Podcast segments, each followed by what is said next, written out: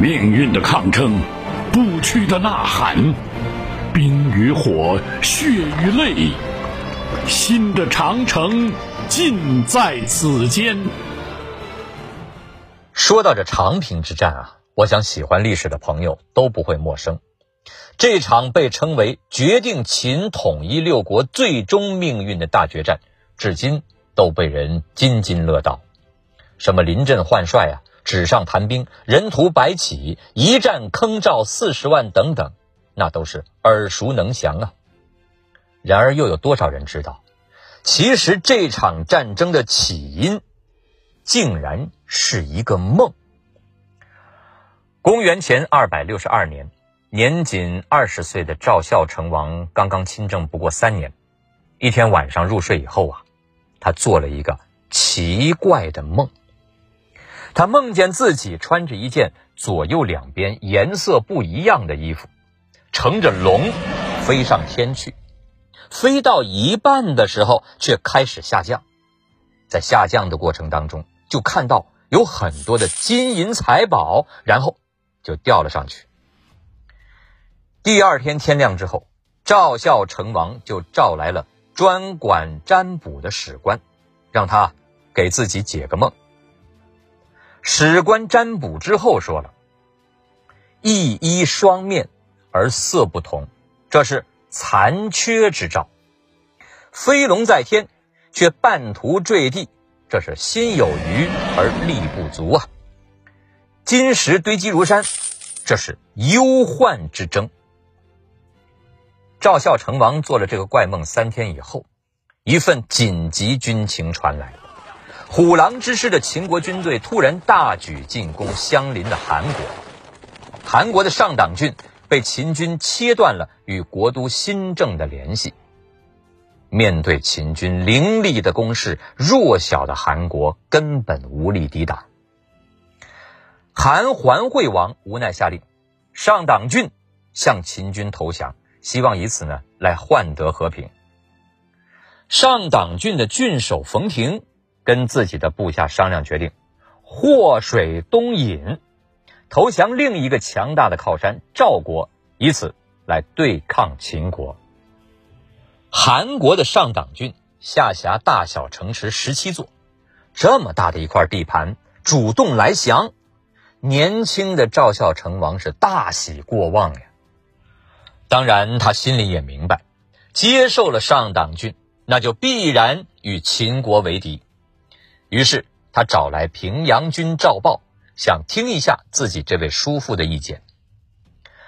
但令他没有想到的是，赵豹的态度很明确，不同意接受上党郡。赵豹认为，接受上党郡就必然开罪秦国，双方必有一战呢，得到的利益没有受到的伤害大，这就叫得不偿失啊。面对赵豹的回答。赵孝成王呢是大失所望，于是他又请来了另一位叔父，大家熟悉的平原君赵胜，想听听他的意见。赵胜回答说：“我们派百万大军，经年累月的作战，想打下一座城池都非常困难呐，何况这么一个战略要地，十七座城池啊，这么大的一个利益，我们必须接受。”赵孝成王听到赵胜的回答，那是非常满意啊。可他也表达了自己的担心啊，如果接受上党之地，这秦国必会派武安军来攻，谁能抵挡啊？这里提到的武安军，正是名将白起。当时杀神白起那是凶名远播，甚至可指小儿啼哭。赵胜回答说了。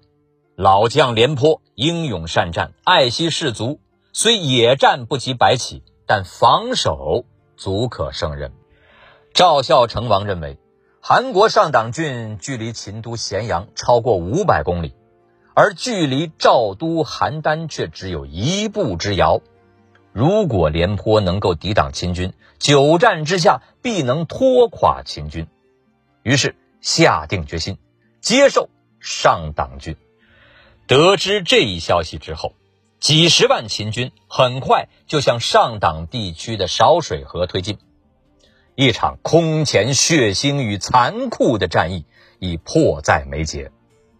公元前二百六十年春，秦军浩浩荡荡地跨过少水河，开始向长平进发。战国以来规模空前的长平之战正式打响。在人才济济的秦军将领中，名不见经传、不满三十岁的王和统兵来战。这出乎了赵国君臣的意料，赵孝成王，这位长平之战实际操盘手，开始了他幕后表演的前言序章。自商鞅变法实行二十等级的军功爵位制度之后，秦军将士的战斗力极强，而赵军虽然最精锐的骑兵部队没有出征，但是经过胡服骑射改革。赵军的战斗力依旧不俗。公元前二百六十年四月，一场商鞅变法与胡服骑射的对决在空仓岭一带展开了。面对以凶悍嗜杀闻名的秦军，第一次交锋，赵军失利败逃。首战告负的廉颇开始重新采取守势，赵军。退守空仓岭防线，全线转入防御。长平之战开始进入一个新的阶段。公元前二百零六年的七月，经过三个月的拉锯战，上党郡地区全部落入秦军手中，而廉颇在空仓岭一线构筑的军事堡垒也悉数被秦军攻破，赵军被迫不断后撤。面对野战失利，防线又不断被攻破的不利局面，赵孝成王有些沉不住气了。一个月之内，曾数次派信使到前线军中，催促廉颇尽快和秦军决战。而廉颇呢，以将在外，军命有所不受作为理由，对赵孝成王的指令是屡屡不予理睬。面对日益恶化的战局。廉颇最后决定后撤到丹朱岭至马鞍鹤一线的分水岭上，修建一座百里石长城，作为持久抵御秦军攻势的最后一道防线。对于在外征战已达半年之久的秦军来说，连续的征战呢，也已令他们筋疲力尽，不得不暂缓攻势。两军在石长城一线各自修建工事，展开对峙。对于双方统帅来说，每天巨大的粮食消耗已变成急需解决的问题。两国军中的存粮都不足以支撑漫长的对峙。